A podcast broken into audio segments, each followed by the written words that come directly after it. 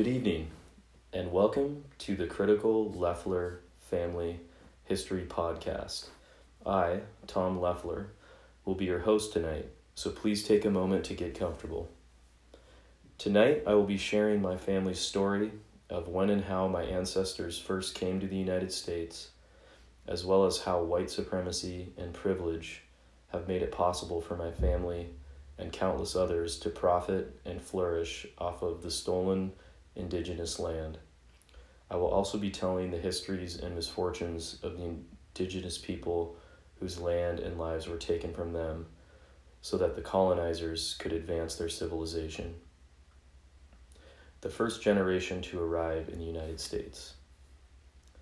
The first documented family history on my father's side begins with my great great grandfather, William C. Leffler. He was born January 20th, 1847, in Stoffeld, Germany. Stoffeld is found in the region of Brandenburg and is a town in Germany located 67 miles northeast of Berlin, the country's capital city. He lived in this region until he was 16. Then in 1863, while the United States was two years into the Civil War, he decided to set sail from Germany to avoid mandatory military service and to seek opportunities for work and land ownership. Land was much harder to come by in Europe. During the 1800s, German immigration to the United States increased significantly. Roughly 90% of German immigrants decided to settle in the United States. Many of them wrote home to tell their families back in Germany about the variety of opportunities available to them in the United States. The word spread like wildfire, and Germans left for the States in droves. From 1800 to 1830, around 10,000 Germans had made the trek across the Atlantic. And by 1854, the number of German immigrants totaled nearly 200,000. The working class in Germany at the time was being subject to poor treatment and many of them had had their land seized by the government. Unemployment was on the rise, and repercussions from the failed German Revolution of 1848 drove many Germans to leave their homeland. By the end of the century, just over 5 million Germans had immigrated to the United States, and my ancestors were part of this mass exodus. My great great grandfather arrived to the United States in 1863, which was a very opportune time for white settlers. After landing on the East Coast at an unknown destination, he set out west on the railroad. His first known destination was in Wisconsin, where he lived from 1863 to 1885. He initially worked on the railroads, and after a few years, he was hired on as a firefighter. While in Wisconsin, he met my great great grandmother, Wilhelmine Wilkie. She was also born in Germany on July 5th, 1855, in a town called Pommern. Unfortunately, we do not know how or when she arrived in the United States. Most family histories are structured from a patriarchal perspective. Much of the focus is on the men of the family. My great great grandparents were married in 1878 in, in Wisconsin, where they stayed for seven years. Then in 1885, they moved to Hendricks, Minnesota, where they purchased 160 acres of land to farm and to live on. This first piece of land that was sold to him by the United States government would not cost him very much. According to a 2003 historic Minnesota farm study, in 1860, the going rate was a dollar twenty-five per acre, and the maximum a single family could purchase at the time was 160 acres. The Minnesota Commissioner of Statistics, J.W. McClung, in 1860, estimated that it cost $795, roughly $18,000 in today's money, to open a farm, including the price of implements, provisions, oxen, cows, a team and wagon, breaking about 20 acres of land, as well as building a house with a fence. The land they purchased had been stolen by the United States government from the Dakota people. Here's a brief history and background information about the Dakota people. The Dakota Nation at this time were comprised of four distinct groups of people who lived in present day Minnesota, North and South Dakota, Nebraska, and up into Canada. Minnesota is referred to as the birthplace of the Dakota people, according to their creation stories. The Dakota people moved about this land depending on the season so that they could utilize the many natural resources available to them. During the harsh winters, they could stay in their winter villages and survive off of their stores of supplies that were collected during the previous year. They would also continue to hunt and fish when feasible during the winter months. In the spring, men left on hunting parties while the women, children, and the elderly headed to sugaring camps where they produced maple sugar and syrup. Then in the summer, they gathered into villages to hunt and fish. They spent a lot of time processing game, harvesting traditional medicines and indigenous plants. They grew crops of corn, squash, and beans. Then in the fall, they all gathered for the annual hunt and began preparations for the upcoming winter. Their culture and society were based off of communal support and a strong connection to the land and its natural resources. Kinship formed the basis for tradi- traditional Dakota society. Dakota kinship created an extensive social and communal structure that extended across the Dakota Nation ensuring that no matter the village or community visited, a Dakota would likely find a relative. Newcomers could be welcomed into Dakota communities through ritualized ceremonies where the obligations of kinship were taught to the individuals involved. Community governance was accomplished through consensus, with all concerned parties being able to speak and be heard. European and European American fur traders and later the US government would utilize and sometimes exploit these kinship networks to foster trade and establish political relationships with the Dakota communities in the region during the 1800s. In the 1800s, daily life for the Dakota centered on survival. A harsh climate, tenuous food sources, and potential conflict with neighbors made it essential for Dakota communities to work together at such tasks as hunting and gathering food, cultivating crops, processing animal skins for clothing and shelter, and providing for communal defense.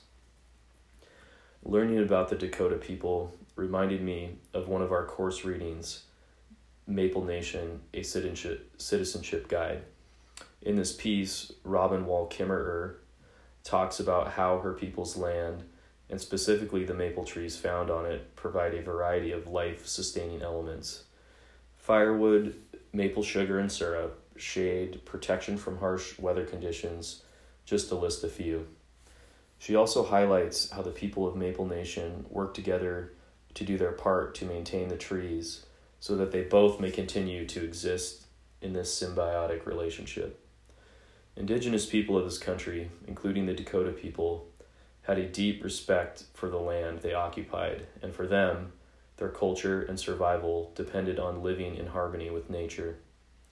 When the Dakota were forced from their homelands, the colonizers not only took their land, but they also were stealing their culture, identities, and basically their entire way of life. I will now tell the story of how the Dakota people lost their sacred land to the colonizers and how this tragic event for the Dakota people led to a new available land for my ancestors and thousands of other settlers. Sadly, the Dakota people who had lived on this land for hundreds, if not thousands of years, were forced off of it, and some chose to stay and fight for it. The Dakota people decided to stay and defend their land would inevitably pay the ultimate price trying to remain on their ancestral homelands. One year prior to William's arrival in 1862, the United States waged war with the Dakota Nation, who had been involved in skirmishes with the ever intruding colonizers. The Dakota Nation at the time was attempting to stop people from homesteading on their land, and many of the settlers would not take no for an answer. So, after a few bloody encounters between the Dakota people and the encroaching settlers, the United States government decided to get involved. The effects of the war were tragic for the Dakota people, and they can still be felt today. Fort Snelling played a major role in the war and its aftermath. In early August 1862, recruitment of the 6th through 11th Infantry regiments that were ready to serve in the Civil War were called to fight against the Dakota Nation. When news of the Dakota attacks reached St. Paul, Governor Ramsey appointed Henry Sibley, a colonel in the state's military forces and commander of the army that would march against the Dakota. Sibley led four heavily armed companies of the 6th Infantry Regiment from Fort Snelling to St. Peter, and over the next few days, additional supplies and detachments from other partially recruited infantry regiments and militia units left Fort Snelling to join Sibley and his men. Then on September 16th, Major General John Pope took federal control of the state's military forces, assuming command of the newly created Military Department of the Northwest. Sibley was then named a general of the U.S. Army Volunteers. He commanded the U.S. forces during the decisive Battle of Wood Lake on September 23rd. On this day, the Dakota were defeated. The majority of the Dakota combatants moved westward, deeper into Dakota Territory, while others fled to Canada. But many of the men who had fought stayed with their families since they were, since they were unable to flee in time.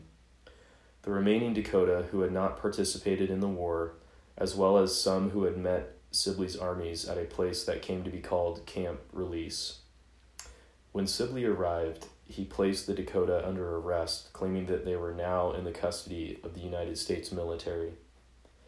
And over the following three weeks, a military commission tried 392 Dakota men for their participation in the war and sentenced 303 of them to death.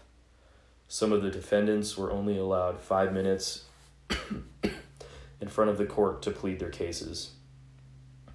During this time and ever since, the legal authority of the Commission and the procedures it followed have been heavily scrutinized. After the trials, General Pope ordered that the Dakota who were found guilty be sent to Mankato, and the Dakota people who were not directly involved in the war be sent to Fort Snelling. Sibley assigned Lieutenant Colonel William R. Marshall and his 300 men of the Minnesota Infantry in charge of the forced removal of the Dakota from Minnesota River Valley to Fort Snelling. There were 1,658 Dakota who traveled to Fort Snelling beginning on November 7th, 1862, and the majority of them were children, women, and elderly. The Fort Snelling concentration camp. The Dakota arrived at Fort Snelling, which was in the process of being converted into a concentration camp on November 13th, 1862, and were held on a bluff of the Minnesota River about a mile west of the fort. Soon after, Marshall and his soldiers relocated the Dakota to the river bottom directly below the fort. In December, Marshall's men finished building the concentration camp, a large wooden fence which stood about 12 feet high, encased an area of three acres near the river bottom. The 1,658 Dakota people were then moved inside the encampment and the Army turned an old warehouse located just outside the camp into a hospital and mission station. Over the course of the camp's existence, soldiers of the 6th, 7th, and 10th Minnesota Volunteer Infantry Regiments guarded the concentration camp and made sure that no one moved in or out of the camp without their approval. That winter, somewhere between 130 and 300 Dakota people died mainly due to measles, other diseases, and harsh conditions. The camp was utilized by the United States government as a means to carry out its genocidal policies pursued against indigenous people. Military servicemen and settlers were responsible for many heinous acts, which included hunting down and killing Dakota people. They would also abuse them physically and mentally. They imprisoned them and tried to force them to give up their culture and language as a way to stop them from being Dakota. Then on February 16th, 1863, Congress passed an act that abolished any treaties that had been negotiated with the Dakota people. The act also stated that all lands held by the Dakota and all annuities due to them would be forfeited to the U.S. government. A second bill providing for the removal of the Dakota from their ancestral homelands passed on March 3, 1863. There was a strong desire of the colonists to remove all indigenous people from Minnesota, including those who had remained peaceful during the war, since many of them had resided on prime agricultural land that colonists wished to obtain. That May, the Army put the remaining Dakota captives from Fort Snelling concentration camp and sent them to a desolate reservation at Crow, Crow Creek, Dakota Territory. Of the Dakota people who survived the extermination policies following the war, some were able to stay in their homelands of the Minnesota region. Most were forced out of the state. Today, Minnesota continues to be sacred land to the Dakota people, and tribal members continue to return and seek acknowledgement as well as participation in decisions that are made about the places of historic and cultural significance to their communities. Today, the continuation of the Dakota community's culture and connection to Minnesota highlight the great resiliency of the Dakota people. it is extremely upsetting to come to the realization that my family and I have directly benefited from the stolen land of the Dakota people. If the land was never stolen from them after the U.S. Dakota War of 1862, then my great great grandparents would not have been able to purchase their 160 acres. The farmland enabled my relatives to grow their wealth by owning land and over time watching it increase in value. The land also gave them the natural resources and space needed to provide for their family and to sell their excess crops and products to the local community, which in turn helped to increase their wealth.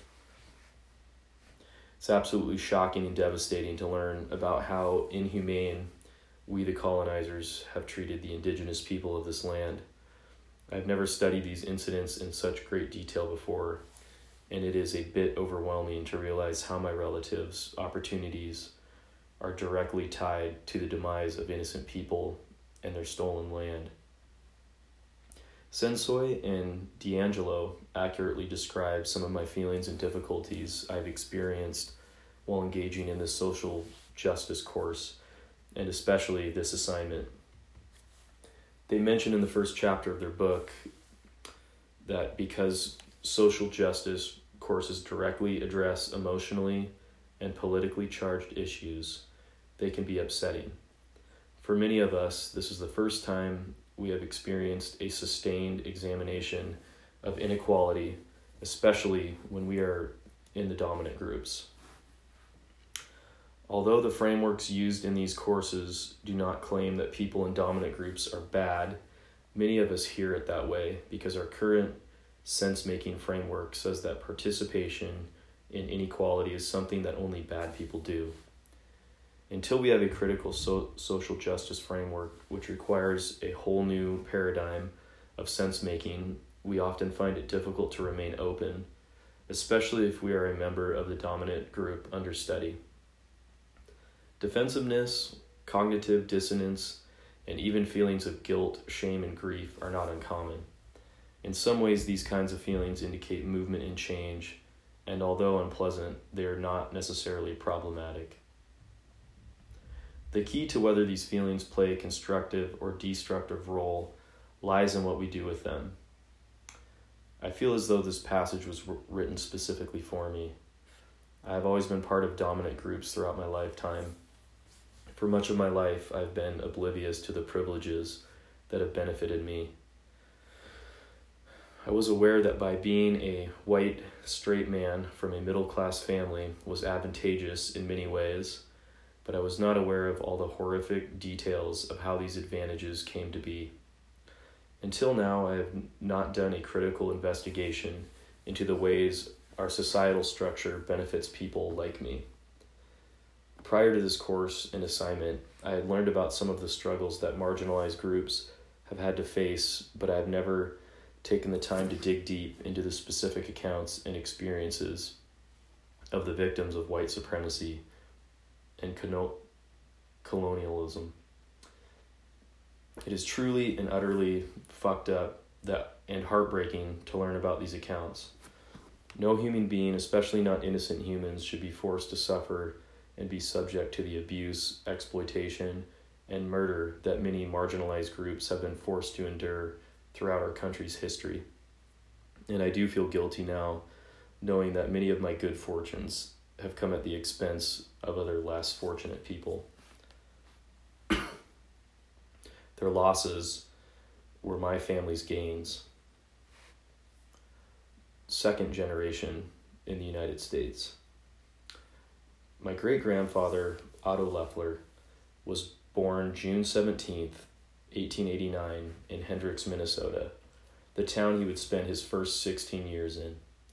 He was the fourth child born to a family of six children, who all were initially raised on the 160 acre farm in, was in Minnesota. The children helped with daily operations and chores on the farm. Then in 1905, the Leffler family decided to sell the farm and move further west to Fairfield, Washington. They purchased farmland there, which had several different buildings on it. The new farm allowed them to remain self sufficient, raising a variety of animals and growing crops. My great grandfather Otto became increasingly more interested in r- running the ever evolving farm equipment and also enjoyed repairing it as well. So after graduating high school, he enrolled in a traction engineering course where he honed his skills for building and repairing farm equipment. He saved his money for a couple of years and eventually purchased a thrashing machine that was designed to process different types of grain. Many of the local farmers did not have this type of equipment on hand, so they would hire Otto and his crew to come out during the harvest to help them process the different crops using his thrashing machine. My great grandfather was a hard worker and opportunistic, but he was also privileged in many ways. His father was a white European immigrant who was able to find a living wage job because of his race, and these advantages helped him to save money and purchase stolen farmland for a relatively cheap price. People who were not of European descent were not granted these same opportunities, and so the wealth gap continued to grow. The ability to purchase land is paramount for families trying to accumulate wealth.